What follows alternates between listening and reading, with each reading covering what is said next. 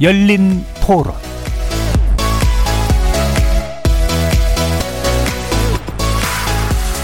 안녕하십니까. KBS 열린 토론 정준희입니다.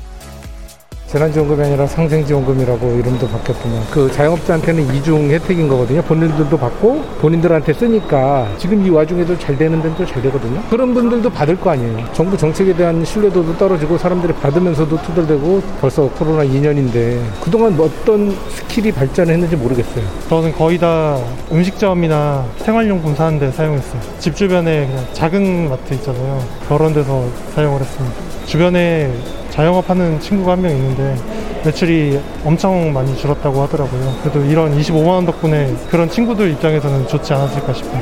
나는 혼자 있고 지금 어려운 상황인데도 기준에 걸려서 아예 못 받았으니까 그 부분이 좀 이상해요.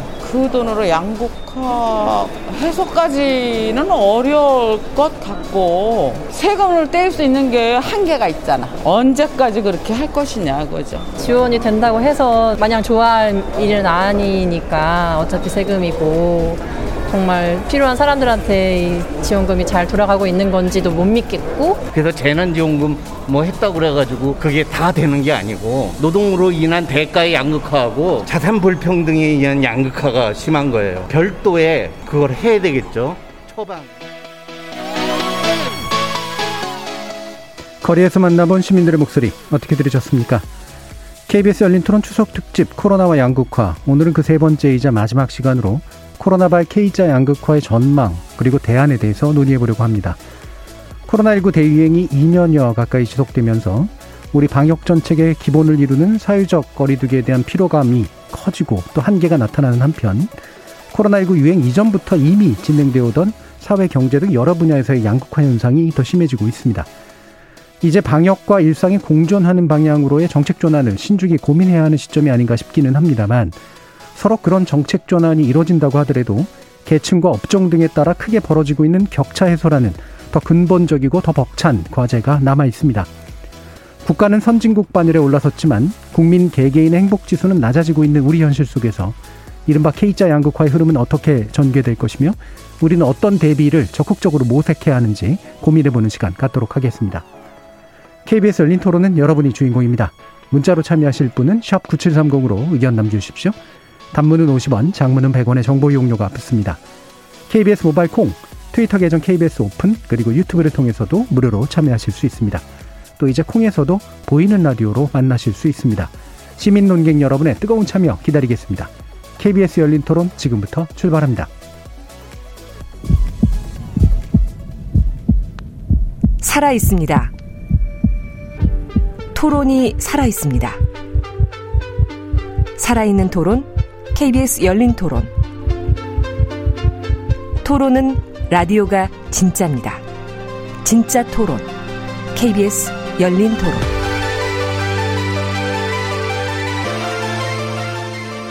오늘 함께 해 주실 세 분의 전문가 소개하겠습니다. 먼저 오랜만에 뵙는 두 분인데요. 박상인 서울대 행정대학원 교수 자리하셨습니다. 네, 안녕하십니까. 그리고 정세은 충남대 경제학과 교수 함께 하셨습니다. 예, 안녕하세요. 자, 특집에 또 한 번 모시는 분입니다. 주원 현대경제연구소 경제연구실장 나오셨습니다. 안녕하십니까. 청취자 여러분들도 다양한 의견 부탁드리겠습니다. 자, 청취, 어, 시민들로부터 또 이런저런 말씀 들어봤고요. 어, 양극화에 관련된 이제 세 번째 시간이긴 합니다만 또 이제 새로운 전문가들을 모시기도 했기 때문에 어, 현재 진행되고 있는 우리나라의 양극화부는 어떤 부분에 가장 주목하고 계신지 또 개인적인 소견들 한번 좀 먼저 여쭤보고 시작하도록 하겠습니다. 박상인 교수님은 어떤 부분이세요? 네, 우리 양극화는 사실 과거부터 상당한 기간 지금 지속적으로 진행되고 있고요. 네. 특히 1990년대 후반부터 양극화 문제는 지속적으로 진행이 되고 있는데 가장 근본적인 것은 우리 경제 구조적인 데서 온다고 생각이 됩니다. 재벌 중심의 어, 중소기업, 대기업 전속 계약 관계에서 네. 어, 대, 어, 원청에 해당하는 재벌 대기업이 수익률이 100이라면은 1차 하청은 보통 한 60에서 65. 음. 그리고 2차 하청은 30에서 35. 근데 이게 바로 어, 대기업, 중견기업, 중소기업 임금 격차고요. 네. 또 이제 어, 정규직을 노사협약에 의해서 정규직이 퇴직하면 정규직을 음. 뽑게 돼 있다 보니 새로 인력을 뽑을 때 대부분 비정규직을 뽑고 그럼 이제 그 대기업의 비정규직은 중견기업의 정규직 같이 임금이 낮아지고 네. 그 격차들이 가장 큰 소득 불평등의 원인이다. 이게 이 소득 불평등 연구하는 노동 경제학자들의 대부분의 이야기라고 생각이 됩니다. 예. 그리고 이제 거기서 또 조기 정년 정년을 빨리 우리 나가죠. 특히 음. 사무직 계신 분들 그러면 자영업에 진입하고 그러니까 자영업이 수익률이 높을 수가 없고요. 많은 분들이 자영업 하다가 3년에서 5년 망하고 노인 빈곤에 들어가게 되는 거죠. 네네. 자영업의 문제도 사실은 거기서 파생되는 우리 음. 경제 구조에서 파생되는 문제고 노인 빈곤 문제도 그렇다고 볼 수가 있겠죠. 그래서 한국에서 양극화 문제는 이런 기본적인 재벌 중심의 산업 구조에서 어, 나온다 저는 음. 생각이 되고요. 물론 이제 어, 전 세계적으로 양극화할 때 기술적인 부분, 혁신 예, 예. 어, 발전을 혁, 혁신이 일어나면서 위너 테이크스 올이라는 그러니까 승자가 다 가져가는 어, 그런 기술 혁신들 또는 이제 세계화 이런 것들 그리고 또 전 세계적으로 소득세를 계속 법인세 깎아줬던 부분 네네. 이런 한 세 가지 요소를 말합니다. 우리도 그 요소들이 있습니다만은 한국에서는 가장 중요한 요소는 바로 재벌 중심의 경제 구조에서 비롯되는 양극화다 생각이 됩니다. 네, 박상희 교수님 그 지론에 또 해당하는 부분이 또 잘 지적이 된 것 같은데요. 원청, 하청, 재하청의 근본적인 구조가 정규직, 비정규직의 문제로 파생되고 또 그게 조기 은퇴나 이런 것들을 통해 가지고 자영업과 이제 어, 기존의 이제 정규직 노동자와의 또 소득 격차 문제 이런 것들로 지속적으로 연결된다. 더해진 거로 물론 혁신 기업에 관련된 문제, 글로벌 경제에 관련된 문제도 있지만 자 포괄적으로 굉장히 중요한 부분을 지적해 주셨는데 또 어떤 의견 주실 수 있을까요, 정세인 교수님? 예, 방금 말씀하신 거는 좀 구조적인, 예. 좀 장기적으로 해결해야 될 그런 과제이고요.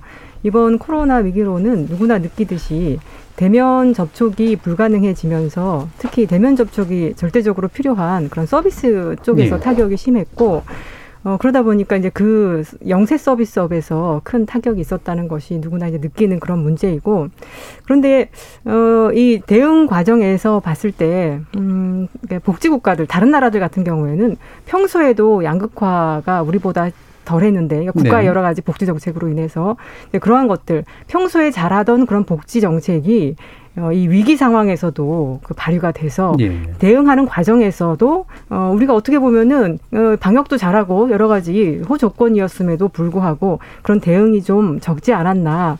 그러다 보니까 이제 개인이 국가에 의한 그런 도움을 받지 못하니까 개인적으로 해결하려다 보니까 다른 나라보다 훨씬 플랫폼 경제로의 그 전환이 되게 빨랐던 것 같아요. 그러면서 동시에 이 플랫폼 경제에 대한 또 다른 보호 조치 없이 지금 막 달려가고 있거든요. 그래서 이런 것들이 사실 어, 우리나라 그 양극화에 가 이번에 이제 코로나로 그 우리가 네. 알게 된 이미 알고 있었지만 어, 몸으로 체감하게 된 아 복지 국가로의 전환이 빨리 필요하구나. 라고 하는 그런 느낌을 준 것 같습니다. 예. 그러니까 기존에도 안전망이 굉장히 부족했는데 이게 코로나 시기가 되니까 그 한계가 더 뚜렷하게 나타나고 그러니까 개인들이 자꾸 그래서 다른 선택들을 하게 되는데 그럴수록 더 안전망이 약해지는 그런 문제에 대해서 또 지적을 해주셨네요. 주원 실장님 또 어떤 부분 말씀 주실까요? 어, 이제 뭐 사회자께서 아까 질문하실 때는 개인적으로 이제 관심을 가진 양극화 예. 질문하셨는데 이제 말씀 앞에 두 분이 말씀하신 건 주로 이제 소득 양극화 네네네. 결론은 이제 그쪽으로 넘어가는데 제가 이제 코로나 충격으로 이제 경제가 휘청거릴 때 어, 지금 많이 관심을 가지는 게 자산 양극화인 것 같아요. 이게 예. 어, 정부가 사실 돈을 무제한으로 거의 풀다시피 했을 때는 소득 양극화 일정 부분 도움이 되는데 결국은 그 돈이 돈 자금을 동원할 수 있는 사람이 어, 그 돈을 가져가게 되고 그러니까 돈이 돈을 버는 음. 그러니까 최근에 부동산 가격의 어떤 급등 이런 걸 볼 때 어, 그런 부분이 상당히 좀 우려가 되고요. 이게 결국은 자금 동원력이라는 측면에서 봤을 때는 기성세대하고 청년세대의 양극화까지도 이어질 수 있는 예. 이 사실 뭐 소득 양극화도 상당히 중요한 이슈긴 하지만 자산 양극화는 어떻게 손쓸 방법이 없이 너무 벌어져서 예. 상당히 좀 우려가 되는 부분입니다. 음. 그러니까 소득 양극화 플러스 이제 자산 양극화 부분 이게 또 세대 양극화로 또 이어지는 부분에 대한 어, 지적까지 해주셨는데 그러면 이제 이어지는 질문은 아까 이제 그 두 분 교수님께서 말씀 주실 때 이제 한국적인 조건이 이미 또 드러난 것 같아요. 원청 하청 구조라든가 사회 안 전망의 부족이라는 부분. 근데 이제 자산 부분은 이제 방금 주, 주원 실장님께서 언급을 해주셔서 이 자산 부분이 한국에서 좀 더 독특하게 더 드러난다고 보십니까? 아니면은 상대적으로 좀 덜한 부분도 있다고 생각하십니까? 자산의 어떤 구매 방법이라든가 예를 들어 뭐 미국의 주택을 구매할 때 우리처럼 이런 식으로 구매하지는 않거든요. 예. 좀 우리나라만의 독특한 구조가 좀 있는 것 같고 근본적으로는 어, 우리가 인구 밀집도가 너무 높다. 그러니까 역으로 말하면은 뭐 미국과 우리를 비교했을 때 뭐 어, 주택 용지가 부족하다든가 이런 네. 근본적인 공급의 문제가 상당히 좀 어, 집중이 되는 것 같고요. 그리고 어, 신용 구조가 좀 우리나라는 좀 단편적이어서 음. 그러니까 사람들이 뭐 자기 소득이나 뭐, 이- 뭐 기존의 재산을 근거로 해서 돈을 빌려서 그걸 주택 투자하는 근데 이제 미국은 좀 더 뭐 발전이 돼 있거든요. 예를 들어 뭐 서브프라임 뭐 우리 중에 네. 우리나라 분명히 있긴 하지만 그런 식의 어떤 주택을 구매할 때 어떤 금융기관과 개인 간의 거래 시스템이 우리나라 상당히 좀 미천하고 음. 그런 것 때문에 어 대다수의 사람들은 어, 부동산 시장에 접근하기 어려운 예. 그런 시스템의 어떤 뭐랄까 어, 선진화되지 못한 그런 부분도 상당히 좀 작용을 하지 음. 않았나 그러니까 생각합니다. 부동산 담보 위주의 대출 시스템이라는 측면이 또 우리나라의 독특, 독특한 면이 좀 있다. 어떤 어떤 부분도 한국적인 거를 그래서 지적하실까요? 요즘 뭐 제가 이제 말씀드린 거는 그 코로나 이전부터 음. 네네. 있었던 가장 그렇죠. 구조적인 문제를 말씀드렸고 어, 정성 교수님 주로 이제 코로나 때문에 예. 어, 추가적인 문제들을 말씀하신 것 같아요. 그 자산 문제도 말씀을 하셨는데 어, 사실 자산 양극화를 굉장히 심각하게 느끼는 거는 어떻게 보면 부동산 가격 급등하면서 음. 또 어, 코로나 경제 충격을 완화하기 위해서 그 금융 금리 정책이라든지 이 금융을 완화하는 정책들을 하면서 어, 이 주, 주식 같은 것도 굉장히 많이 올랐죠. 그러니까 최근에 사실 우리가 굉장히 느끼는 부분. 그래서 코로나하고 어느 정도 좀 같이 가는 부분이 음. 있고요. 그 이전에도 우리 뭐 자산은 사실 잘 파악이 안 돼서 어느 정도 자산 양극화가 심각한가라는 건 논쟁이 있었습니다만은 사실 외국하고 비교해서는 어, 미국이라든지 유럽은 자본 축적의 역사가 굉장히 오래되기 그렇죠. 때문에 예, 예. 그래서 내려오는 음. 그 축적된 양 때문에 레거시들이. 그 양극화 그렇게 따지면 상대적으로 우리는 덜했다고 생각을 네. 했었거든요. 근데 최근에 이제 부동산 값이 급등하고 어, 주식으로 또 돈을 갑자기 벌고 코인에서 돈 버는 사람 나오고 이러다 보니까 그리고 소득을 별로 벌 길은 없고 음. 하다 보니 자산 문제도 지금 굉장히 심각한 문제로 어, 대두가 되고 있다는 말씀 하나 드리고 싶고요. 예, 예. 또 하나는 그 우리 그 재분배 정책, 복지 정책 말씀을 하셨는데 우리 재분배 정책 내지 복지 정책도 사실은 제가 말씀드린 그이 경제 구조에서는 시장 소득의 문제하고 관련이 많습니다. 즉 뭐냐면은 고용보험을 기초로 해서 이루어지고 있는 사회 보장 제도가 많은 거죠. 예. 그러니까, 보- 그러니까 보- 근데 그 고용보험이 되는 그 우리 임금 노동자, 비임금 노동자 전체 합쳐서 반 정도가 고용보험이 사실 커버가 되는데 음. 그게 정규직이거나 비정규직도 좋은 회사 비정규직이라는 네. 거죠. 그러니까 이 그 구조에서 생기는 문제가 재분배 정책에도 사실 영향을 다 주고 있다는 음. 것이죠. 그렇기 때문에 이 뭐 또 또 고용보험이 많이 가입된 분들이 대부분이 국민연금이 가입이 돼 있어요.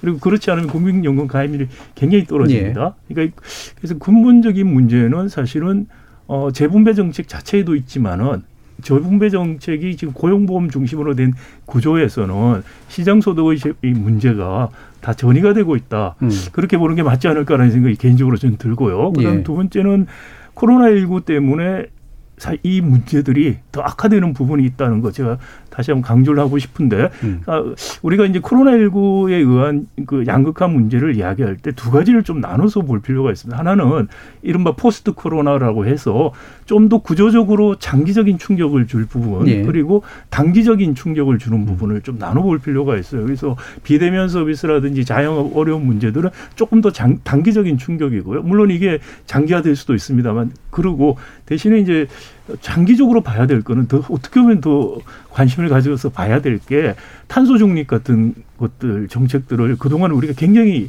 실행을 안 하고 한 30년 미뤄왔어요. 근데 그걸 향후 30년 동안 하겠다고 지금 이야기를 하고 있는데 만만치가 않아요. 이렇게 음. 되면은 산업 구조적인 변화라든지 실업의 문제 이런 것들이 생길 가능성이 굉장히 크고 네네. 디지털 전환도 마찬가지입니다. 음. 자동차, 전기 자동차로 많이 가게 되면은 그 부품 생산업자들 한 30% 폐업할 가능성이 있고요. 그리고 어 카센터 같은데 그 고장이 별로 안 네. 나니까요. 그런 부분들도 없어지고 주유소가 없어지죠. 이런 것들 생각하면 실업의 문제도 굉장히 크고 그래 이게 굉장히 큰 양극화 문제가 될 수 있어요. 플랫폼 산업이 커지면서 플랫폼 노동자 늘어나면 취약한 노동자들이 늘어나는 거죠. 그러니까 이 플랫폼 산업의 문제라든지 어 디지털 전환의 문제, 그다음에 어 탄소 중립 기후 변화 이런 문제 이 세 가지가 코로나에 의한 구조적으로 구조적이고. 바꿔주는 경제적인 문제고 이게 우리 양극화 문제를 훨씬 더 심화시킬 가능성이 있다. 음. 이 말씀을 꼭 드리고 싶습니다. 예. 정태균 교수님 또 한국적인 예. 상황. 그 자산 문제만 초점을 맞춰서 말씀드리면 하나는 이제 아까 특히 우리나라는 뭐 지금 최근에는 금융자산 특히 주식 시장에 투자를 많이 하지만 다른 국가들에 비해서는 여전히 부동산에 대한 네. 투자를 많이 하고 있죠. 그러다 보니까 부동산을 많이 갖고 있는 그 기성세대와 그다음에 지금 이제 막 사회에 진출하는 젊은이들 간에 이런 어떤 격차가 발생하고 있다. 근데 저는 이런 격차도 있지만 사실은 그 세대 내의 격차도 훨씬 더 우리가 그만큼 중요하게 강조를 해야 된다고 싶습니다. 그 기성세대가 거의 대부분이 집이 예. 있다고 하지만 사실 아직도 많은 집들은 연립 빌라, 지방에 있는 아파트 이런 것들은 뭐 2억, 3억에도 못 미치는 예. 것들도 많고요. 전국의 아파트가 평균 한 3억 정도 뭐 이렇게 된다고 하니까 그래서 기성세대 집을 가지고 있다는 사람들 중에도 뭐 매덕 몇십 억씩 가지고 있는 건 소수다. 그다음에 젊은 사람들 중에도 다 집이 없는 것이 아니라 소수의 그 젊은 계층은 그 부모가 집이 있는 사람들이 그 자식들도 자녀들도 집을 쉽게 사요. 예. 그 도움을 주기 때문에 그러니까 부모의 그 부의 격차가 자녀의 부의 격차로 내려오고 부모가 부가 있으면 자녀를 교육을 또 잘 시켜놓거든요. 그럼 대기업 전문직 이런 애들이 또 대출을 받아 집을 많이 사요. 그래서 음. 제가 드리고 싶은 말씀은 이게 세대 간의 갈등으로 몰아갈 사안이 아니고 여전히 그 부와 부를 갖지 않은 그런 빈부의 문제로 좀 봐야 된다고 싶고요.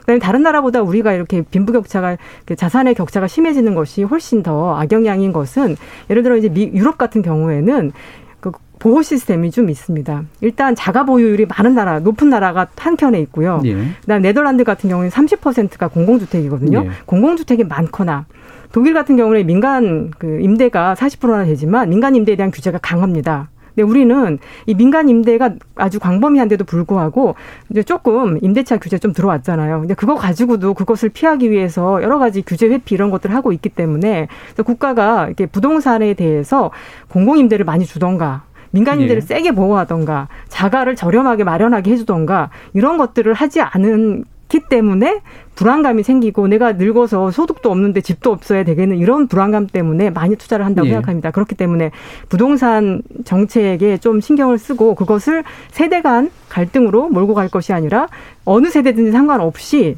어, 그, 어, 그 기본적인 예. 주택 마련을 해줘야 되지 않겠나 그런 생각이 듭니다. 예.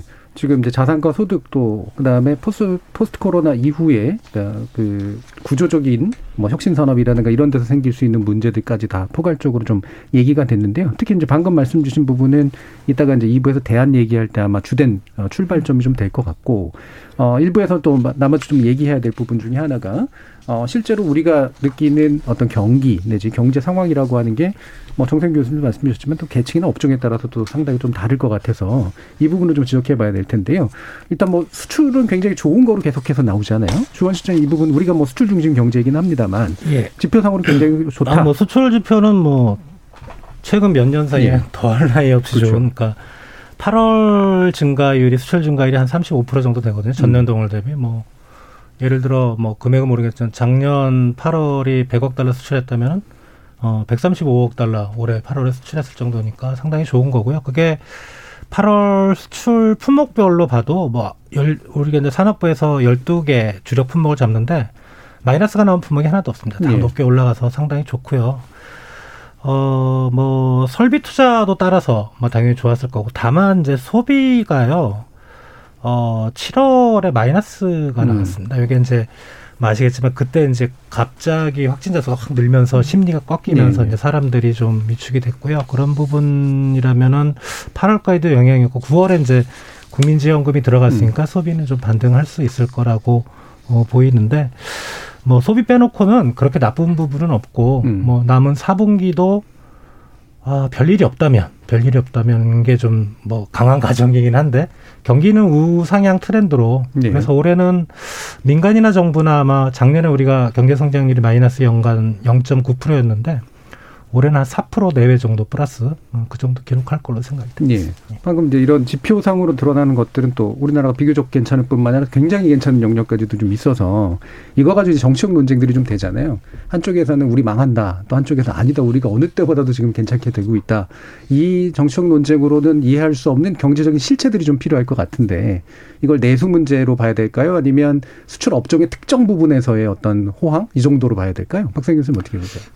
예, 뭐 수출 업종별로 차이가 있기도 있죠. 그런데 네. 지금 전반적으로 좀 지금 좋아지고 있고요. 그거는 어 지금 미국이라든지 유럽이 어 일상으로 돌아가는 속도가 네. 네. 저희가 지금 느끼는 것보다 빠른 것 같아요. 저도 어, 여름에 한 두 달 정도 미국에 다녀왔었는데 음. 어, 일상 회복 속도가 굉장히 빠르고 그러다 보니까 수출 경기가 전반적으로 좋아지고 또 일종의 보복 소비처럼 네. 밀렸던 것들 소비들이 일어나면서 수출 부분은 당연히 좋죠. 근데 이제 수출 부분을 주로 차지하는 게 우리 어, 대기업들 중심이고요. 네. 그래서 거기서 사실 수출이 좋아지면서 오는 과실을 가져가는 부분들은 한계가 있고 한정돼 있다는 것이죠. 근데 지금 내수 부분이 안 좋은 것은 자영업이라든지 중소기업은 굉장히 안 좋은 거죠. 음. 그러니까 이 코로나를 거치면서 어 이런 우리가 와닿는 양극화가 심화되고 그게 지표로 나오는 거는 내수의 침체로 어 지금 어, 나타나고 있다는 것이고요. 어, 이 한쪽은 온기가 돌고 한쪽은 어, 한기가 돌 정도가 아니고 못 살겠다고 지금 이야기하는 게 지금 우리가 체감하고 있는 양극화라는 것이고요. 여기에 대한 정책적인 대응이 너무나 미흡한 거 아니냐. 네. 그러니까 국민 재난지원금 이번에 주는 것도 사실 굉장히 어렵고 어 저기 재난 상황이 정말 있고 또 우리가 방역 정책을 통해서 가장 많은 희생을 강요했던 그런 분들에게 충분히 보상을 해주는 것보다는 계속해서 경기 부양이라는 생각을 가지고서 재난지원금 전 국민에게 줘서 간접적으로 좋아지게 한다는 식의 접근을 취했다는 거죠. 네. 근데 물론 간접적인 효과도 있겠죠. 그런데 그거를 집중적으로 도와줬다면 훨씬 더 어, 경기 측면도 그렇고 또 어, 소상공인들 생활 터전을 잃는 문제들 최근에 또 비극적인 사건들 나타난 거 이런 것들 막을 수 있지 않았을까? 음. 우리 정책 대응이 저는 굉장히 아쉬웠다라는 생각이 듭니다. 예, 정책 쪽에서 좀 결 공백이 좀 컸던 부분 이 부분에 대해서 지적을 해주셨는데 정세현 교수님 보시기에 이게 아, 이게 뭐 지수의 문제라고 봐야 될지, 그러니까 하나로 통으로 이제 또 국민 경제로 보다 보니까 생기는 문제일 텐데요. 여기에는 이제 전반적으로 나와주고 있는 건 맞는데 이게 말씀처럼 이제 그게 돌아가는 지점들이 굉장히 차이가 나기 때문에 결국 K자 양극화도 얘기하는 것 같은데 전반적으로 와 부분적으로 얘기할 때 어떻게 좀 위에 평가를 해주시는 게 옳다고 보세요, 정세영 교수님?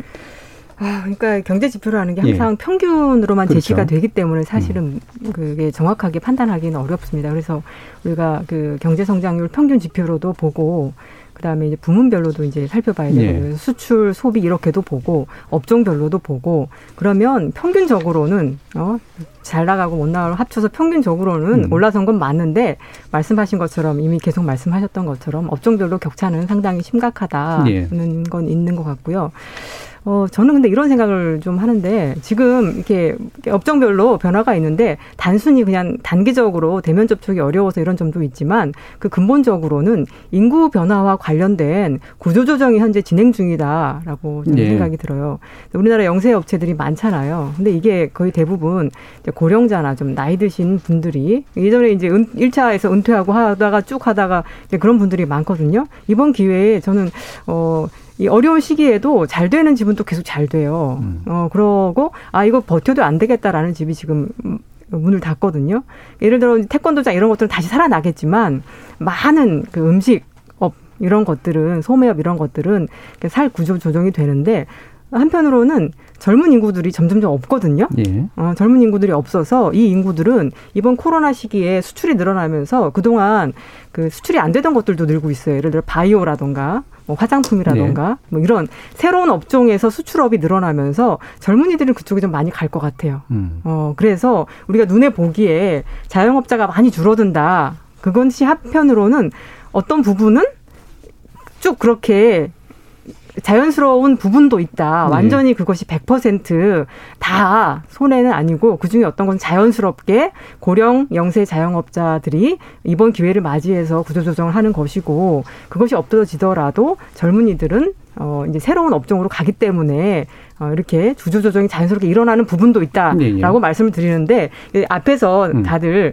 이제 그 격차가 심하다 그런 걸 이미 말씀하셨기 때문에 네, 제가 다른 부분도 조금 보인다라는 것을 말씀드리려고 말씀드리는 것이지 뭐 그래서 지금 현재 문제가 없다 이렇게 드리려고 하는 말씀 아니고 지금서 현재 나타나고 있는 변화는 상당히 좀 복잡해서 음. 근데 우리가 가지고 있는 데이터로는 정확하게 좀 판단이 안 되는 그런 예. 면들이 좀 있는 것 같습니다. 예, 예, 예. 그러니까 자영업 안에 물론 이제 전반적으로 자영업이 굉장히 힘든 거 맞고 그다음에 그 중에서도 이제 소상공인의 일부 어 굉장히 큰 타격을 입는 그런 업종들이 있는 건 맞는데 거기에 이제 어, 어느 정도는 자영업 자체의 세대 교체 랄까 뭐 예. 뭐 이런 부분도 이제 일정하게 예. 작동하고 있는 거기 때문에 예. 알겠습니다. 그 부분도 나중에 혹시 또 필요하면 좀 지적해 보고요. 지금 지난번에 이제 주원 실장님 나오셨을 때도 이제 회복의 양극화 문제 가지고 좀 얘기를 했었는데 이게 이제 그 당시 얘기로 보면 결국은 경기가 어쨌든 나아지긴 할 텐데 나아지고 있고 나아지긴 할 텐데 나아지는 것도 일부는 조금만 나아지고 일부는 확 나아지고 또 일부는 영원히 안 나아지는 이제 그런 식으로 이제 아, 갈라지게 된다라는 것들을 말씀 주셨잖아요. 실제로 수치도 수치상의 언급도 좀 아, 해줄 수, 수 있으면 좋을 것 같은데요. 그런 차이들이 좀 보이고 계신가요? 어, 지금 이제 뭐, 양극화라는 게 이제 통계청에서 발표한 5분위 배울 정도인데, 예. 그게 아직 2분기까지 밖에 안 나와서, 뭐 음. 뭐 3분기, 4분기 예측하기는 좀 어렵죠. 예. 어려운데, 지금 숫자보다는 이제 어 뭐라 그럴까 경기 회복 과정에서 우리가 발견되는 여러 가지 특징 중에 하나가 이제 금리가 올라간다는 게 네. 있고 그다음에 이제 물가가 인플레가 올라간다는 거.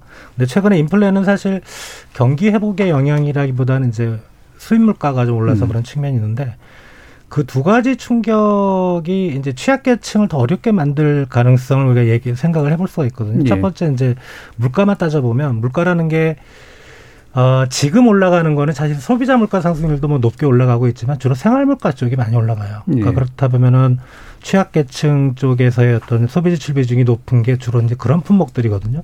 그럼 상대적으로 취약계층의 구매력이 떨어지는 이제 그런 부분들. 그래서 어, 어 취약계층이 어려움을 겪는 게 있고요. 그리고 금리 인상은 어, 이제 한 번 했죠. 한국은행이. 그리고 이제 뭐 빠르면은 올해 11월이나 10월쯤 한 번 더 할 수 있고, 뭐 내년에 한 번 상반기 더 할 수 있다. 이런 식이 돼버리면, 어, 이제 대출을 받은 사람들이 이자가 네. 올라가는데, 근데 이게 이제 취약계층의 가구의 특성을 보면 생계형 대출이 많아요. 네네. 그리고 자영업 하시는 분들이 많고, 그리고 어, 금리가 올라갔을 때 어, 정말 기업 경영이 어려운 쪽은 대기업보다는 중소기업이고 이렇게 보면은 그런 충격이 우리 어떤 양극화라 할까 경기 회복 속도의 격차라 할까 이런 걸 다 벌릴 가능성도 어, 충분히 있다 이렇게 음. 생각이 됩니다. 그럼 박상 교수님 아까 이제 언급해 주신 내용 중에 이게 영원히 이제 아마 해소가 안 될 또는 아, 아예 그냥 사라져 버릴 수도 있는 그런 부분도에 대한 언급도 좀 해주셨는데 지금 이렇게 그 차이가 어떤 영역들에서 좀 강하게 좀 나타날 거라고 좀 보시나요? 네, 일단은 그 이제 포스트 코로나 네. 이야기를 할 때 제가 말씀드린 것처럼 좀 더 구조적인 문제를 네. 이야기할 부분하고 그다음에 이제 어, 일시적인 충격이라고 할 수 있는 부분들을 그렇죠. 좀 나눠볼 필요가 예. 있다고 말씀을 드렸고요. 근데 뭐 어, 자영업 부분들이나 비대면 서비스 업종이 가장 큰 충격을 받았고 이게 음. 이제 어느 정도 회복은 되겠지만 어, 그렇다고 완전히 회복되지는 않을 것 같다는 생각을 저도 동의를 합니다. 예를 음. 들어서 어 저 같은 경우에도 사실 이 코로나 전에 뭐 이, 이, 저기 지역 상권도 좀 서포트할 겸 도와줄 겸 해서 집 앞에서 장을 주로 봤었어요. 네. 그러다가 어, 비대면 때문에 그 이, 이, 온라인으로 주문하는 서비스를 시작을 했거든요. 음. 이거 그러면 내가 코로나 끝나고 온라인 서비스 하는 거 다시 그만두고 또 장에 가서 장 보는 걸로 다할것 같냐? 저 자신을 보더라도 꼭 그렇게 될 것 같지가 않아요. 그러니까 한번 비대면 서비스가 네. 어느 정도 지금 어, 생활 속에 들어온 거죠. 이런 부분들 때문에 플랫폼 노동의 문제는 더 심화되고 음. 또 있었던 자영업자들은 더 어, 수요가 없어지면서 구조적인 충격이 올 겁니다. 음. 네, 그런 부분들 또 하나 있고요. 그다음에 이제 더 중요한 건 말씀드린 것처럼 우리 산업 구조가 70년대 이후로 중화업 중심으로 제조업 이 이루어져 있어요. 네. 제조업이 아직까지 굉장히 우린 비중이 큽니다. 한 음. GDP 한 27%, 6, 7%를 가지고 있는데, 근데 이 중에 이제 7대 중화업 공업이 또 가장 크고요. 음. 근데 이 중화업 공업 산업들이 대부분 어, 굉장히 비친환경적이지가 않아요. 네. 탄소 배출량이 굉장히 많고 이번에 8월 달에 탄소 중립 위원회에서 2050 탄소 중립형으로 가기 위해서 세 가지 안을 냈는데 사실 국내에서 배출량을 2018년 기준으로 다 없애는 거 30년 안에 그니 4만밖에 없었거든요. 근데 그 4만도 사실 따져 보면은 엄, 엄청 무리를 하는 안 같이 보이는데 그 안에서도 굉장히 비현실적인 가정이 많아요. 예를 들어서 탄소를 포집하는 기술들이 굉장히 빠른 속도로 우리가 활용할 수 있어서 그 산업에서 나오는 그 제철소 같은 데서 음. 탄소 나오는 거 포집하는 능력이 빨리 늘어날 거라는 가정이라든지 네. 아니면은 그 외에도 탄소 포집하는 기능들이 굉장히 늘어난다는 가정들을 하는데 대부분 전문가들은 굉장히 비현실적이라고 음. 이야기를 해요. 그런 가정 하에서도 사만이라는 것이 예를 들어서 화력 발전들 그다음에 LNG 같은 거나 석탄 발전 다 없애고 그렇게 가는 아닌데도 불구하고 굉장히 비현실적인 기술 혁신에 대한 믿음 또는 사실 믿음이라기보다 제가 보기엔 잔차처럼 그냥 집어넣은 거예요. 음. 그렇게 해서 억지로 나온 것인데 사실 그걸 보여주는 건 뭐냐면은 이렇게 가면 우리는 탄소 중립할 수 없다는 걸 보여준 거고 만약에 그럴 경우에 올 수 있는 경제적 충격 이 산업 구조 그러니까 거기서는 우리가 지금 같은 산업 구조를 유지하면서 기술 발전해서 탄소를 줄인다는 거예요. 근데 그렇게 산업 구조를 지금처럼 유지해서는 불가능하다는 걸 보여준 거라고 저는 생각해요. 예, 예. 그러니까 산업 구조가 에너지 효율적인 산업 구조로 가는 산업 구조 혁신들이 일어날 거고 자동차, 전기차 가는 것 같이 그런 혁신들 구조의 변화가 아주 빠른 시간 안에 나, 우리가 흡수를 해야만 사실 생존할 수 있을 것인데 그 과정 구조 변화에서 올 수 있는 실업의 문제 또는 그 어 뭐 정의로운 전환이라는 이야기도 네. 하시는 분들이 많은데 그런 사회적인 문제들을 우리가 해결하고 다룰 수 있는 지금 영상이나 준비가 돼 있느냐 제가 볼 땐 전혀 안 돼 있어요. 음. 이번에 대선에도 그런 이야기 안 나오잖아요. 네.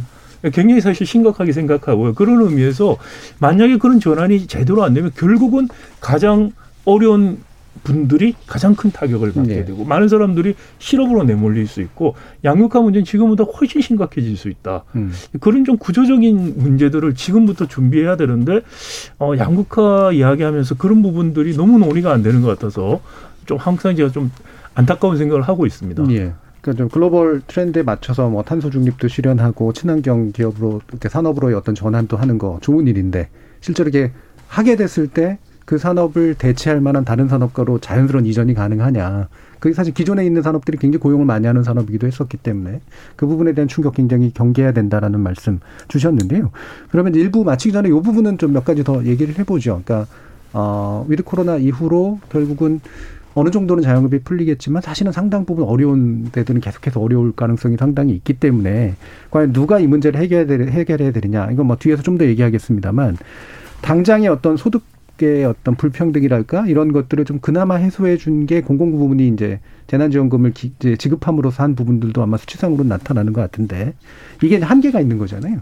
그래서 그 공공 부문이 할 수 있었던 것만큼도 잘했다 못했다에 대한 평가도 좀 필요할 것 같고 그 한계가 있다면 어떻게 또 그 문제를 해결해야 된다고 보시는지에 대한 견해도 좀 필요한 것 같은데요. 일단 뭐 필요한 부분이 있으면 먼저 말씀 주시죠, 정세윤 교수님.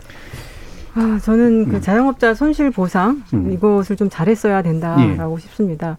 어, 작년에 이제 코로나 위기 처음 발생했을 때는 우왕좌왕하고 음, 그동안 뭐 데이터도 없고 하니까 저는 그 즈음에 재난지원금이 역할을 했을 거라고 생각했습니다. 그 주- 그리고 그것을 단기간에 자영업 영역에서 쓰게 했기 때문에 효과가 있었지만 사실 그러고서 저희가 시간이 많이 흘렀거든요. 그래서 다른 나라의 사례를 보면은 간단하게 뭐 매출의 기준이라던가 어, 매출액 그 전에 여러 가지 데이터를 가지고서 좀 피해 지금 K 양극화여서 모든 자영업자 다 어려운 것도 아니기 네. 때문에 그런 것에 조금 더 집중을 해서 좀 두텁게 음, 음. 그렇게 지원을 어, 했었어야지 음. 조금 음, 그 어려운 것들이 해소가 좀 이 어려운 기간이 좀 잘 버텨 나가지고 예. 위기 이후에는 다시 빠르게 정상으로 돌아갈 수 있게 되었지 않을까 그렇게 음. 생각이 듭니다. 좀 제가 이걸 너, 또 너무 단순화시키면 또 지나치게 정치적인 게 되긴 합니다만 보편 그렇습니다. 선별 얘기들이 또 너무 많았는데 방금 이제 정생 교수님 말씀 들어보면 정말로 타격을 심하게 입었던 쪽이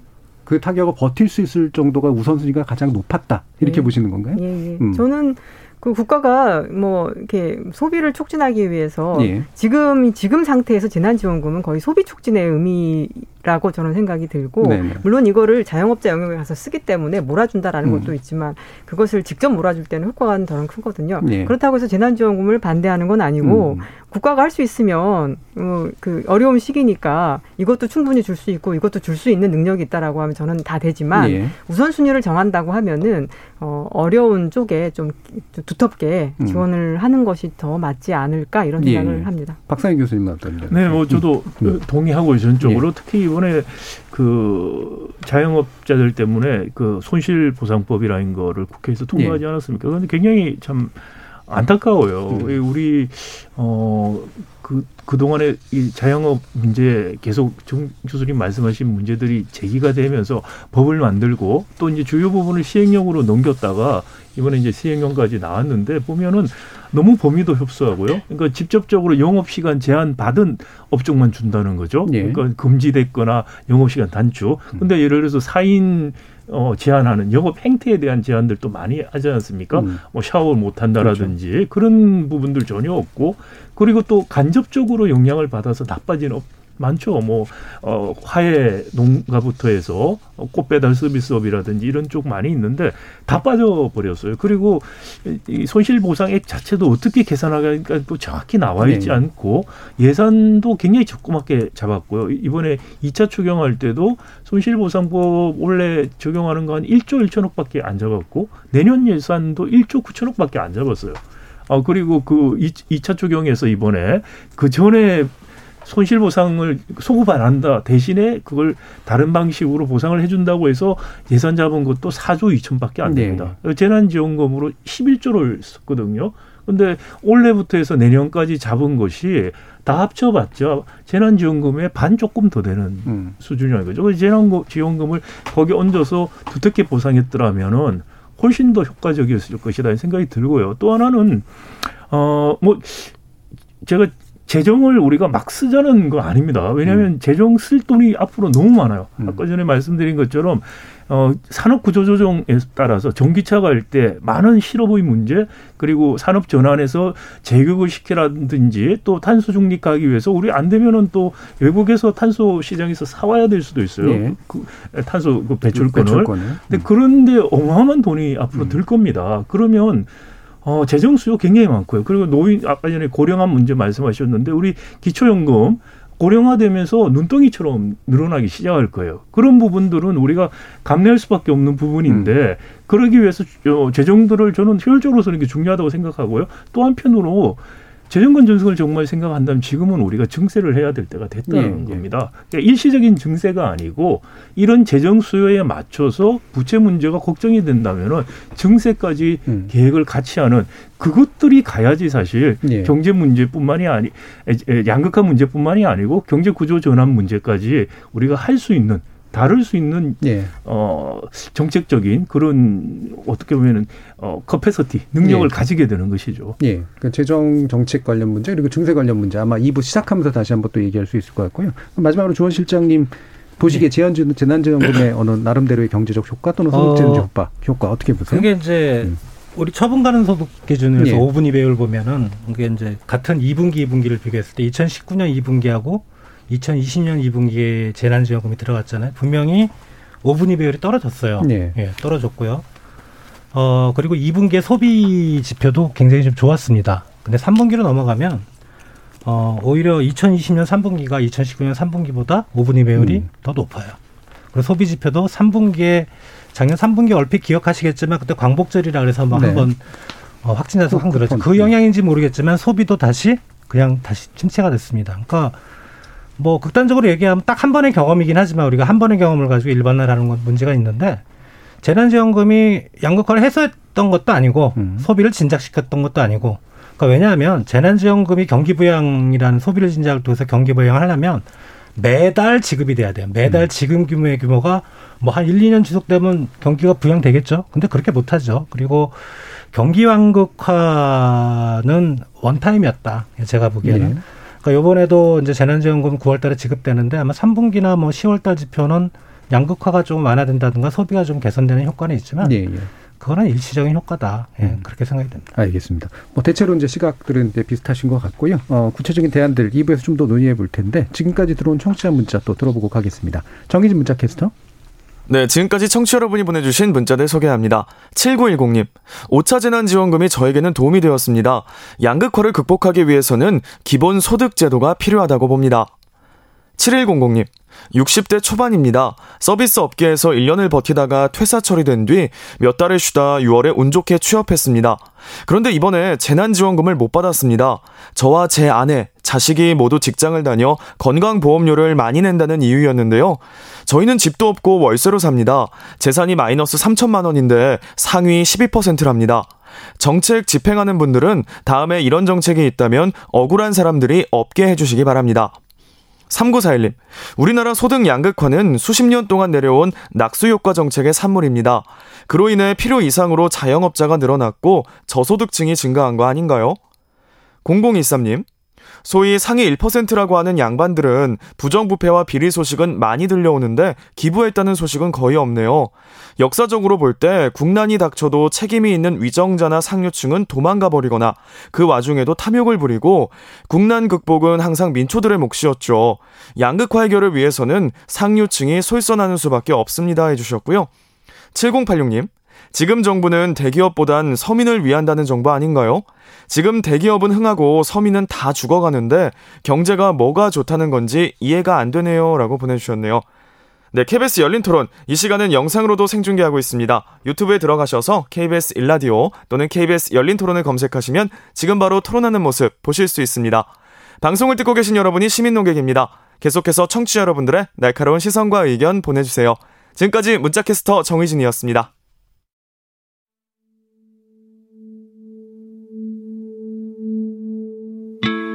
저도 작년까지만 해도 이맘때쯤까지만 돼도 조금 원 상태로 가지 않을까라는 생각을 했었는데 수업 방식 같은 지금 다 이제 온라인으로 지금 전환됐는데 이제 온라인의 단점들이 조금 있으니까 조금 더 나은 방향으로 지금 너무 가계부채가 늘었다고 줄이려고 지금 대출을 조금 제한을 시키려는 거잖아요. 근데 하편 또 이제 저희 같은 뭐 서민들 입장에서는 대출도 제한을 받으면 우리가 뭐 무슨 능력으로 우리의 뭐 주거지를 사냐.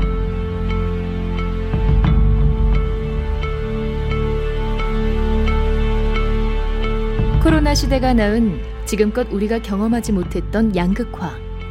우리는 이 파도를 넘을 준비가 돼 있을까요? 여러분은 지금 KBS 열린 토론 추석 특집 3부작 코로나와 양극화를 듣고 계십니다. 추석 특집 KBS 열린 토론 코로나와 양극화 제3편 코로나 발 K양극화의 전망과 대안을 주제로 박상인 서울대 행정대학원 교수, 정세은 충남대 경제학과 교수, 주원 현대경제연구원 경제연구실장 이렇게 세 분의 전문가와 함께하고 있습니다. 아까 일부 마무리할 지점에서 박상현 교수님께서 이 손실보상법 관련된 언급을 또 자세하게 해주셨는데요. 어, 지금 추석 연휴 직전에 이제 시행령 개정안을 의결했다고는 하는데 어, 여러 가지 이제 문제점들도 얘기해 주셨잖아요. 허점들 더 이제 말씀해 주실 부분 있으시면 어, 부탁드리겠습니다. 네, 뭐 제가 말씀드렸습니다만은 이게 보상 범위 자체에 예. 적용되는 업종 자체가 너무 제한적이라는 거죠. 직접적으로 영업 시간이 단축되거나 그렇죠. 뭐 금지가 됐거나 이런 업종들만 대상이고 어 우리가 사인뭐2인 이런 식으로 제한을 해서 어, 또 타격을 많이 받죠. 근데 그 부분은 다 빠져버렸다는 거죠. 그러니까 영업 행태에 제한 에 대해서는 보상이 없다는 거. 음. 그리고 사실 그렇게 해당되지 않더라도 상황에 따라서 나빠지는 업종들이 많이 있는데 실제로 이런 그 코로나 같은 그 의료적인 방역적인 상황 때문에 실질적인 손해를 보는 업종이나 분들에게 적극적으로 보상해 주겠다는 그런 취지로 법을 만들지가 않았다는 거죠. 예, 예. 그러니까 최소한을 보상해 주겠다는 취지로 지금 만들고 있다. 굉장히 음. 유감스럽다라는 음. 말씀 드리고 싶고요. 그리고 또 보상도 어느 정도 어떻게 해주겠다는 예측 가능성이 별로 없어요. 네. 그러니까 예산대로 안에서 하겠다는 음. 기본적인 태도고 또 예산도 별로 많이 잡아놓지 않고 결국은 코로나19 사실 우리 방역에서 성공적일 수 있었던 것은 사실 자영업에 대한 어, 굉장한 부담, 네. 희생을 우리가 정책적으로 강요한 겁니다. 거기에 대해서 충분히 보상을 해주셔야 되는데 못 해줬다는 게 정말 정의롭지 않을 뿐 아니라 경제적으로 봐서도 효율적이지도 않다고 생각이 되고요. 음. 예를 들어서 미국이라든지 유럽 같은 경우에는 자영업 어, 문 닫게 하거나 이렇게 했을 때 굉장히 많이 줬어요 돈을. 네. 그래서 어, 어, 떤 말을 할 정도냐면 그냥 이러니까 더 장사 안 해도 돈을 더 버는 네네. 것 같다라는 이야기가 나올 정도였는데 그렇게까지 과하지 않더라도 최소한 아 이거 우리가 영업을 못 하더라도 아주 아주 나쁘진 않아. 이 정도까지 해줘야 된다고 생각이 음. 돼요. 그걸 안 했다는 거. 그리고 또 하나는 우리는 자영업 보상도 금융 지원들 위주로 많이 했어요. 이거 대출 같은 그렇죠. 게 주는데 근데 보면은 영세 자영업 같은 경우에 금융 대출을 앞으로 갚을 가능성이 별로 없어요. 예. 그러니까 그 처음부터 재정적인 지원을 해주는 게 맞았다고 생각이 음. 되고요. 그걸 금융으로 하다 보니 나중에 신용불량자 양산할 가능성이 있고 은행은 건전성에 문제가 생길 수가 있어요. 그러니까 그 다른 일본만 하더라도 어, 금융보다는 재정 지원, 어차피 지불 능력이 안 되는 분들에 대해서는 재정적인 지원 위주로 했었거든요. 우리는 그렇지 않았다는 네. 거. 그것도 어, 이번에 코로나19의 양극화 대응에 대해서 정책적인 실패 원인 중의 하나다라고 음. 생각이 됩니다. 네, 박생 교수님 말씀 들어보면 우리 손실보상법이라는 것의 기본 개념 자체가 아주 직접적으로 강제된 어떤 손해가 있는 경우에만 어느 정도 보상을 해주지 포괄적으로 어 이거로 인해서 어려움을 겪는다거나 이제 힘들게 된 사람들에 대한 어떤 어 충분한 보상 쪽으로 컨셉이 맞춰져 있지 않은 면들이 분명히 있는 것 같거든요. 이런 부분에 대해서는 어떻게 생각하시나요, 정세영 교수님? 그 맞는 말씀이시고요. 이제 예. 곧그 어, 위원회가 열려서 네. 음, 정확한 조건과 네, 보상액이나 이제 이런 것들을 토론을 하게 될 테인데요. 음. 어, 이미 이렇게 하기로 했기 때문에 뭐 뭐라고 참 말씀하기는 말씀드리기는 어렵지만 예. 독일 같은 경우에 다른 나라 사례들 보면 다들 사실 자영업자들은 약간 그 국가의 복지의 사각지대에 놓여 있어요. 그건 어느 나라나 좀 네. 비슷해요. 자발적으로 가입을 하게 하고 하기 때문에. 네, 그래서 이번에 이 위기 때문에 대부분의 나라들에서 자영업자에 대한 특별한 대응책을 마련했는데 꼭 그렇게 법을 통과해서 할 필요 없이 그냥 예산 재량 내에서 하는 국가들이 많았거든요. 할 때 기준은 독일 같은 경우에는 업종하고 상관없이 매출액이 뭐 30%가 줄었다라고 하면은 대상으로 해주고 예. 그 다음에 거기서 이제 꼭 30%부터 대상인데 그 매출액이 줄어든 정도에 따라서 지원하는 금액이 달라지고 그것도 그 업체의 임대료 기준으로 해서 임대료가 이제 고정 비용이니까 그거는 이제 일을 안 해도 막 나가는 거잖아요. 그래서 임대료 기준으로 해서 어 그러니까 누가 대상 받을 업종이냐 대상이냐 그걸 어떻게 지원을 해주냐 거기에 대한 조건을 가지고 한 셈이거든요. 그렇다고 하면 우리도 만약에 그렇게 한다라고 하면은 직접적이다 간접적이다 상관없이 어, 이번 코로나로 인해서 매출액이 많이 준 데는 다 그 대상이 되게 하는 것이 맞고, 그다음에 지원 금액 같은 경우에는 어, 그런 그 객관적인 기준으로 네. 가지고 하면 될 것 같은데 우리가 IT 강국이라고 하잖아요. 그래서 저는 그 매출액 데이터나 그다음에 다들 이제 신고할 때 소득 신고하고 소득세 신고할 때 다들 경비 이런 것들 다 신고하기 때문에 그게 없을 것 같지는 않거든요. 그것들을 기준으로 하면 되고 근데 그런 말 근데 이제 이런 얘기를 하죠. 아, 그동안 신고를 제대로 안 했기 때문에 그것대로 하면은 우리는 손해를 받았는데도 보상을 못 받게 된다. 예. 사실은 이번 참에 신고를 열심히 한 분들이 좀 혜택을 얻게 해서 예. 그런 실도 신뢰 사회로 가는 그런 어뭐 기초가 되게 하는 그런 계기로 삼는다라고 하면은 저는 그렇게 약간 그런 기준들을 가지고서 하는 것이 음. 맞지 않냐. 이번에 위원회가 열린다라고 하면은 아까 말씀하셨던 그 직접적인 시간 제한 을 빼고 그 나머지 것들에 있어서도 좀 고려를 해야 되지 않겠나 싶습니다. 예. 음. 지난번에도 저희 이제 특히 토론할 때 자영업자들이 이제 세제 부분에서 혜택을 얻기 위해서 이제 사실 약간 암묵적으로 신고를 제대로 안 했던 관행 이 부분에 대한 개선이 이제 이번 기회도 반드시 좀 필요하다 이런 언급도 좀 했었는데요. 이게 사실 지금 국가가 또는 정부가 이제 포괄적인 책임을 인정하고 뭔가 적극적인 행동을 취하는 것또한 가지 축이고 근데 또 다르게 나오는 것은 결국은 어, 좀 많이 번 쪽이 좀 내놔야 되지 않겠냐. 또 이런 얘기도 이제 또 한편 나와서 이게 뭐 다 같이 논의돼야 될 필요가 있는 부분이긴 합니다만 주영 실장님 어떤 방법들 제안되고 있는지 좀 말씀 주시죠. 어, 이제 뭐 우리 국회 내에서도 이제 많이 좀 제안이 되고 있는데요. 네. 뭐 거의 공통적으로는 이제 한시적인 어, 증세로 어, 네. 어, 발표를 하고 있고요. 뭐, 뭐 고소득자나 대기업의 뭐 어, 최고 세율이라든가 법인세를 올리는 뭐 그런 케이스도 있고 또는 전년 대비 만약에 뭐 소득이나 어, 영업이익이 늘었을 때 뭐 세금을 추가적으로 얼마 더 낸다 뭐 이런 건데 어 저는 취지는 공감합니다. 물론 음. 이제 그 경제에서 이익을 많이 내고 좀 버틸 만한 쪽이 정말 뭐 죽어가는 쪽을 어 지원하는 건 맞는데 이게 이제 좀 극단적으로 이제 그러지 않기를 바라는데 이게 그런 세금을 걷어서 그 거둔 게뭐 어, 1년에 100조라면 또는 10조라면 그게 정말 자영업자 취약계층으로 돌아갈까? 네. 뭐 지금처럼 뭐 재난지원금 80% 100% 지원하면 이건 뭐 일시적인 효과밖에 없거든요. 양극화에서도. 음. 그러니까 그런 법안을 내는 건 좋지만 그 법안을 냈을 때 거기서 발생하는 세수를 어떻게 쓸 건가 이게 더 중요하지 않을까 저는 예. 뭐 개인적으로 그렇게 생각이 듭니다. 예. 그 부분이 또 이제 기업 쪽에서도 고민도 되는 그런 부분이기도 할 텐데 기본적으로 어떻게 생각하세요, 박사님 교수님? 이 부분이 뭐 특수 목적세 형식으로 하면 해결가 될지 안 될지 모르겠습니다. 예, 뭐 저는 그 작년에는 제가 사회연대제 같은 예. 것들 하자는 이야기를 많이 했는데 올해는 이미 지났다고 저는 생각이 돼요. 올해는 지났고. 그래서 지금 한시적인 세금 문제가 아니고 예. 포스트 코로나 19 그리고 지금 구조적인 우리 누적되었던 문제 음. 또 어, 노령화 문제 이런 것들을 생각하면은 재정 소요가 굉장히 획기적으로 늘어날 가능성이 네. 있습니다. 거기에 대응하기 위해서라도 어, 일시적인 것이 아니고 사실은 증세가 필요하다 어, 생각이 들고요. 그 증세라는 것이 뭐 부자들에 대한 증세, 법인세 올리는 것뿐만이 아니고 사실 증세. 우리 소득세를 내지 않는 국민들이 굉장히 많습니다. 음. 40% 하위 40%가 거의 사실상 안 내고 있어요. 그러니까 네. 조세 기반을 넓히는 세금을 내고 어, 또 권리를 어, 누리는 그게 정말 어, 시민이고 또 국, 주권 국민이죠. 그러니까 조세 기반도 넓히고 또 이게 어, 또 간접세 또 상대적으로 낮은 것도 조금씩 올리고 하는 전반적으로 우리가 목표하는 어, 세원 필요한 재정에 대한 추계가 좀 더 적극적으로 할 필요가 있고요. 예. 구조적인 부분에서 지금 뭐 큰 구조 변화 없을 것 같이 다 추계를 하고 있는데 사실 그렇지가 않다는 거고요. 그래서 필요한 재원에 대한 또 필요한 그 재원을 충당하기 위한 어떤 방식의 세금을 어떻게 가져갈 것인가라는 음. 논의들이 굉장히 필요한데 세금 올리자고 이야기하면 정치인들은 다들 도망가 버려요. 예.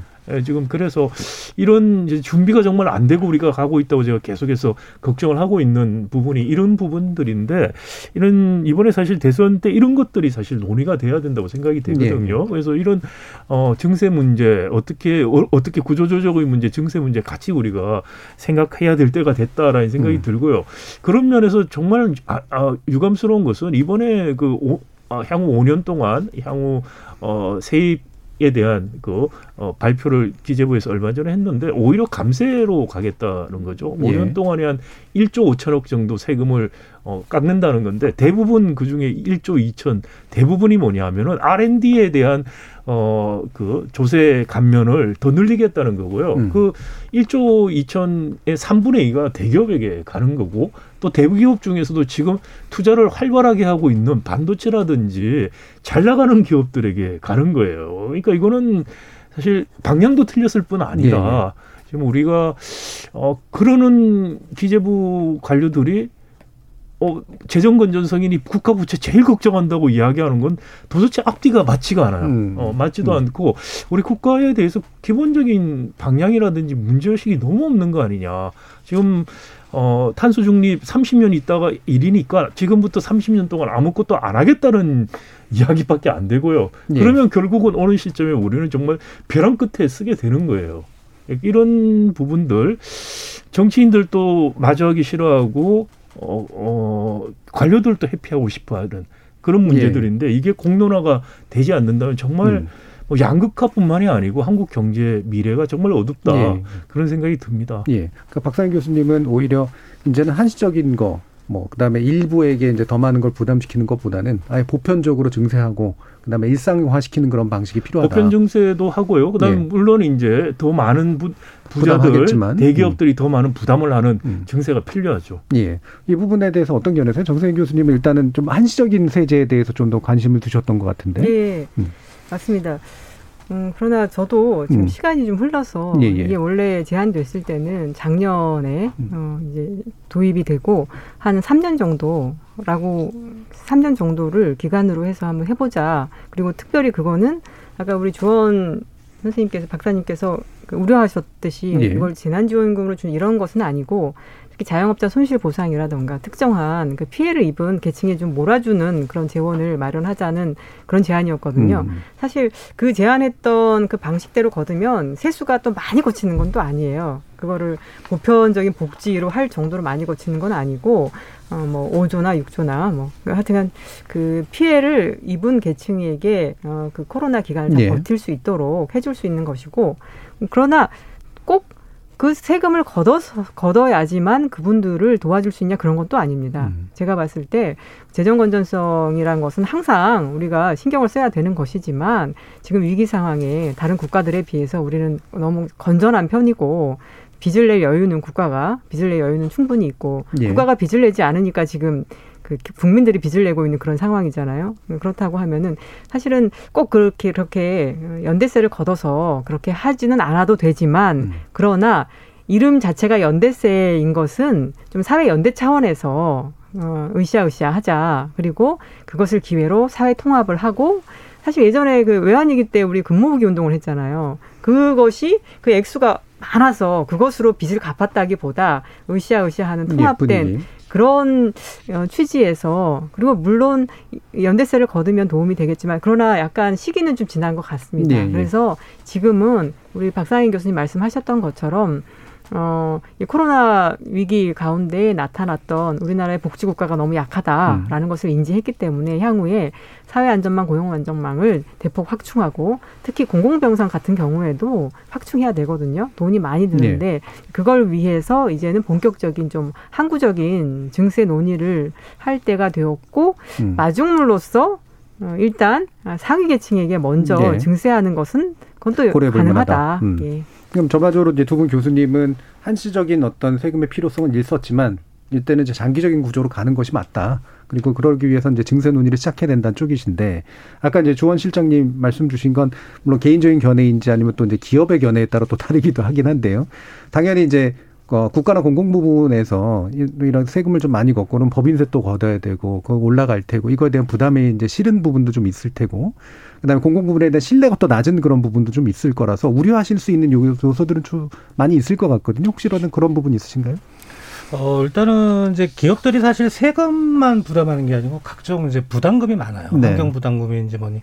그러니까 이런 거는 선진국하고 좀 틀린 부분이라 예. 뭐좀 준조세에 해당하는 것들이 그렇죠. 많다. 그런 음. 것까지 합하면 사실 기업들의 부담이 좀 많아질 거고요. 많이 그리고 이제 어 이게 이제 어 모든 기업들에 해당되는 건 아니거든요. 그러니까 뭐 좀 수출 대기업이라든가 이런 쪽에 어떤 어 법인세율이 올라간다든가 예. 그런 쪽에서 이제 세금을 많이 걷는 건데 어 수출 대기업이 항상 잘 나가는 건 아니거든요. 음. 예. 이게 그러니까 걷어들인 세수가 상당히 변동성이 클 수가 있습니다. 그러니까 수출 대기업들이 못해서가 아니고 갑자기 세계 경제가 뭐 글로벌 금융위 한번 겪는다든가 또 작년과 같은 그런 위기가 겪으면은 또 갑자기 어 세수가 확 줄 수 있거든요. 그러면은 그 세수를 어떤 특정 목적으로 딱 이렇게 어, 집중을 했을 때는 네. 지- 어, 어떤 해는 들어갈 수 있는데 어떤 해는 그 집행하지 못하는 음. 그런 상당히 좀 불안정한 뭐 그런 상황도 좀 우려가 되는 음. 네. 그러면 이제 사실 뭐 이런 건 당연히 나올 수 있는 견해니까 좀좀 더 적극적으로 증세를 얘기하시는 입장에서 보면 지금 대선은 그 얘기를 해야 될 텐데 안 한다는 게 이제 박상 교수님 말씀이시잖아요. 근데 당연히 정치인들은 피하고 싶어하고 아까도 기재부 말씀하셨지만 맨날 자전 건전성 고민하면서 외래 감세 쪽에 논의를 하고 있는 거 어떤 부분을 좀 좀 뜯어 고치면서 얘기를 해야 이게 좀 합리적인 논의가 글쎄요, 가능할까요? 우리가 지금 대선 본격적으로 들어갔는데 예. 사실 대선이라는 게 5년에 한 번씩 한국 사회의 현실을 진단하고 또 미래에 나아가기 위해서 어떻게 해야 될 것인가를 논쟁하는 거고요. 네. 이런 논쟁을 통해서 어느 정도 문제 의식을 공유하고 또 거기에 대한 해법에 대한 또 어, 국민적인 합의들이 이루어질 수가 있는 거죠. 근데 지금 보면은 그런 게 거의 없어요. 음. 뭐 네거티브와 어, 뭐 금중 문제로만 점철돼 있고요. 어, 제 개인적으로 저는 대선 후보들이 미래에 대한 아무런 비전들이 없어서 저러는 거 아닐까라는 생각이 들 정도인데 네. 어떻게 보면 또 한편으로는 우리가 지금 현상적으로 나오는 지표들 굉장히 좋죠. 그런데 구조적인 측면에서 봤을 때 우리 제조업 위기 문제 계속 가고 있고 아까 환경 문제라든지 디지털 전환 문제, 플랫폼 산업 학생 문제라든지 이런 구조적인 부분들을 볼 때는 굉장히 우리가 위기감을 느껴야만 하고 지금부터 준비를 잘 해야만 그래야만 이걸 헤쳐나갈 수 있는 부분인데 이게 크게 어떻게 보면은 어려움이 오니 잘 우리가 준비를 합시다라는 이야기를 해야 되는 거예요. 근데 정말 장밋빛이고 좋은 이야기를 하고 싶어 하죠. 표를 받기 위해서. 근데 그게 아니고 정말 어려우니까 우리가 준비를 하자라는 이야기를 누가 먼저 나서서 할 사람은 없을 거라고 생각이 돼요. 그러면 그런 역할을 해줄 수 있는 것이 바로 언론이고 또 어, 시민단체고 또 지식인들이라고 생각이 되거든요. 그래서 우리 우리 어 정준희 박사님도 저기 뭐 토, 토론에 많이 참그 사회도 보시는데 이런 것들을 적극적으로 국민들이나 언론이 요구를 해야 돼요. 네. 답을 하라고. 어, 그래야만 사실 토론이 이루어지고 어, 대선을 통해서 가장 국민들이 관심을 집중시켜서 할 수가 있고 이게 정말 안 되고 있다는 게 저는 너무 정말 문제라고 생각이 되고요. 만약에 이런 논의가 없이 지금같이 거의 반 나눠가지고 죽기 살기 식으로 지금 선거를 하고 있지 않습니까? 그러고 나면은 국민들에게 부담을 줄 수밖에 없고 기득권의 이익에 반하는 개혁을 하자. 예. 바꿔야만이 우리가 된다라고 말을 해도 반대쪽에서는 온갖 세금 올린다고 안 된다. 온갖 이야기로 다리를 걸 거예요. 집행하기 굉장히 어려울 것이다. 아, 향후 5년 동안에 우리는 정말 허송세월 할 가능성이 굉장히 크고요. 그러면 미루고 미뤄서 정말 어쩔 수 없는 상황까지 갈 수가 있다. 지금 너무 현재 상황이 좋다는 거에 어뭐뭐 G7이 되니 어쩌니 이런 그런 장밋빛 이야기에 침체해서 있을 때가 아니면 제가 한 가지만 말씀 말이 좀 긴데요. 한 가지만 말씀을 드리면 제가 91년에 미국에 유학을 갔어요. 그때 어 하버드 비즈니스쿨 교수들부터 시작해서 일본 경제 모형, 경영 그랬죠. 모형을 따라야 된다. 네. 음. 일본이 미국을 앞지른다고 난리가 났어요. 근데 돌이켜 보면 그때부터 일본은 잃어버린 30년에 들어갔었어요. 음. 그러니까 지금 현상만 보고 뒤로 갈 수 가거나 침체가 될 수 없다는 잘못된 생각, 아니한 생각에 빠져서는 안 되고 예. 정말 현실을 리얼리티 체크라는 현실을 네. 직시하는 그런 해야만 하는 순간이다 지금 순간이. 네. 양극화의 문제가 피부에 와닿는데 이 양극화의 본질이 무엇이고 거기서 하나하나 뜯어보면 우리 경제가 갖고 있는 구조적인 문제점들이 보인다는 것이고요. 이런 좀 토론들이 앞으로 언론뿐만이 아니고 어 선거에서 좀 활발하게 이루어졌으면 좋겠습니다. 예, 마침 또 그 말씀하셔서 이게 사실 그런 토론들이 정말로 중요한데 책임감 있는 토론을 해야 되잖아요. 근데 이제 이게 다 정치 토론이 되다 보니까 대부분 이제 약간 뭐랄까 시- 신앙 고백하는 것 같은 너 증세 찬성이 안 해. 안 하면 뭐 나쁜 사람 또는 좋은 사람. 찬성하면 또 뭐 하는 사람 이런 식으로 이제 뭔가 짧은 데 단답형을 요구하는 경우들이 되게 많은데 뭐 관련된 토론들도 많이 해보시면 알지만 어떤 식으로 이 의제들이 좀 제한되면 좋으- 좋으시겠어요? 정세윤 교수님은? 저 제 생각엔 어, 진지한 대선 후보들이라고 하면 지금 아마 어, 이제 어, 돈쓸 것하고 돈을 어떻게 마련할 것인가를 예. 아마 내부 캠프에서 논의를 하고 있겠죠. 근데 돈을 어떻게 걷겠다라고 하는 것을 먼저 얘기하는 것 자체가 어, 인기를 잃을 가능성이 있기 때문에 그렇죠. 저는 그래서 얘기를 없어서 안 할 수도 있고 나중에 하기 위해서 아껴뒀을 예. 수도 있고 근데 여러 후보 중에서 그래도 이야기를 하는 사람은 또 있어요. 음. 뭐 기본 소득 때문에 심 소득세 걷겠다라고 예. 국도 보유세도 걷겠다라고 하는 사람도 있고 후보도 있고 아예 없는 건 아니라고 저는 생각하고요. 일단 후보가 어느 정도 결정이 되고 나면 그 다음부터는 어, 이그 세금을 재원을 어떻게 마련할 것인가에 대한 논의가 지금보다는 활발하게 이루어질 것 같은데 음. 그때 좀 솔직하게 어, 해야 되는 거죠. 어, 그 논의 논의를 뭐 주는 거는 기초자산도 주겠다, 예. 뭐도 주겠다라고 하면서 그 재원 마련에 대한 정확한 얘기를 하지 않는다라고 하면은 그거야말로 저는 포퓰리즘이라고 생각을 하고요. 어, 저의 바람은 그러지만 향후에 글쎄요. 좀 시간을 두고 이제, 이제 지켜봐야 되겠죠. 어떻게 음. 일이 진행이 될지는. 예. 저 조원박 실장님은 이 논의 과정에서 어떤 부분을 또 이렇게 지적하면서 이야기를 하고 싶으세요? 네, 정세현 교수님하고 똑같아요. 그러니까 예. 뭐 지금 한창 이제 선거의 계절인데 어, 지출 항목하고 세수 항목을 세트로 이제 발표를 해야죠. 네. 당연히 그냥 단순히 우리 지출을 늘리고 뭐 세수는 어떻게 하냐 그러면은 우리나라 국가 채무가 선진국보다 낮기 때문에 뭐 채무 올라가는 거는 큰 문제가 아니다. 뭐 이런 식으로 하면 국민들이 바라보기에 참 비전이 없다고 생각을 하거든요. 예. 그러니까 반드시 정부도 땅을 파서 돈을 만들어내는 게 아니기 때문에 반드시 어떤 부분에 대한 지출 추가적인 지출을 얘기하면 그 재원을 어떻게 만들 것인가 음. 이거는 상당히 중요한 부분이라 생각합니다. 네. 자, 이제 그럼 마무리 발언할 시간인데 한 1분 정도씩 양극화 부분에 대해서 어떤 부분 강조해 주고 싶으신지 정세윤 교수님부터 들어볼까요?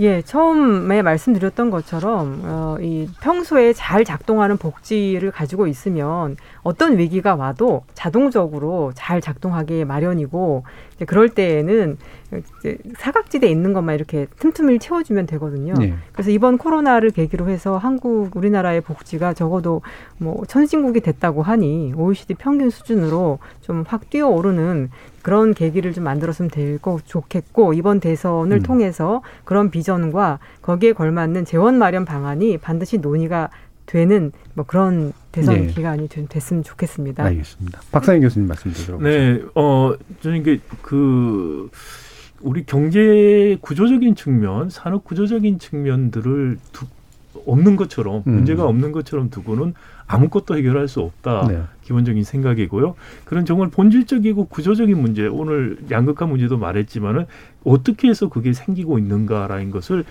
어 저는 설명할 수 있어야 된다고 생각해요. 대통령 후보는 그걸 설명을 나름대로 할 수 있고 그걸 검증을 받아야 되고 거기에 대한 해법을 제시할 때 구체적으로 대차 대조표를 보여줘야 되는 거죠. 어 그런 식의 정책 검증들이 예. 좀더 이루어져야 되고 그러면서 국민들이 아 정말 저렇게 하기 위해서는 내가 이 부담을 하지 않으면 과거 나, 나중에 내 어, 후손들이 내 아들 딸이 훨씬 더 어렵게 부담을 할 수밖에 없겠구나라고 느낄 수 있고 또 동의할 수가 있어야 된다고 생각이 됩니다. 음. 어 그런 좀 앞으로 남은 기간 동안에 어, 대선 기간 동안에 그런 논의가 정책 논의들이 좀 많이 활성화됐으면 좋겠다 예. 생각합니다. 정책 제대로 내걸고 대차 대조표 확실하게 보여주는 그런 논의가 됐으면 좋겠다. 자, 조원 실장님 말씀 들어보겠습니다. 어, 당그, 단기적으로는 양극화 해소는 이제 보수 쪽에서 말하는 낙수 효과, 진보 쪽에서 분수 효과. 예. 이게 중요한 게 아니고요. 양극화 해소하고 경기 부양에 두 마리 토끼를 잡으려서는 절대 안 된다. 음. 하나를 선택해라. 이렇게 말씀을 드리고 싶고 중장기적으로는 양극화 해소의 타겟을 우리가 고소득층 잘 사는 사람하고 그다음에 취약계층에 자꾸 주목을 하는데 중장기적인 양극화에서의 핵심은 중산층을 두텁게 하는 거거든요. 우리가 중산층을 두텁게 하는 방안도 진지하게 좀 고민해 볼 필요가 있다고 생각이 됩니다. 예. 짧게만 혹시 중산층 두텁게 하는 거 어떻게 합니까? 새로운 성장 동력이죠. 예. 정부가 얘기하는 뭐 디지털 전환, 그린 전환 개인적으로 전적으로 동의하진 않지만 음. 그런 성장 동력을 찾고 그다음 거기서 많은 좋은 일자리를 만들어낸다면 그게 이제 중산층을 두텁게 하는 핵심일 걸로 생각이 됩니다. 예. 근데 저한 가지만 예. 추가로 말씀드리면 주원 박사님 말씀하신 게 사실은 그게 사실 경제 구조를 바꿀 때 양극화뿐만이 아니고 음. 그런 혁신형 경제로 가면서 좋은 일자리 중견기업들 중소기업에서 좋은 일자리가 나올 수 있는 기반이 된다는 네네. 거죠. 그러니까 예. 그런 좀 논의에서 우리가 너무 구조적인 측면들을 음. 너무 다 빼고 이야기들을 너무 하는 것 같아서 그게 조금 어, 다시 구조가 얼마나 중요한 네. 것인가를 좀 인식하는 그런 계기들이 좀 많, 많이 만들어지면 좋겠다는 생각이 듭니다. 네, 알겠습니다. 자, 저, 저희 추석 특집으로 준비한 KBS 열린 토론 코로나 양극화 시리즈 세 번째 순서 그럼 이것으로 모두 마무리하겠습니다. 오늘 함께 해주신 박상인 교수님, 정세윤 교수님, 그리고 주원 실장님 세 분 모두 수고하셨습니다. 감사합니다. 네, 수고하셨습니다. 순망치안이라는 말이 있죠. 잇몸이 무너지면 이가 시리다는 뜻의 고사성어입니다. 당장은 내 배가 불러도 또 당장은 내 치아는 건강한 것 같아도 그 토대가 되는 잇몸이 무너지면 이가 상하지 않을 수 없고 한번 이가 상하면 아무리 음식이 많은들 소화를 시킬 수가 없는 거죠.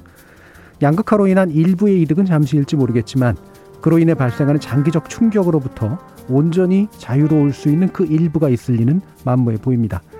참여해주신 시민 농객 여러분 감사합니다. 지금까지 KBS 열린 토론 정준이었습니다.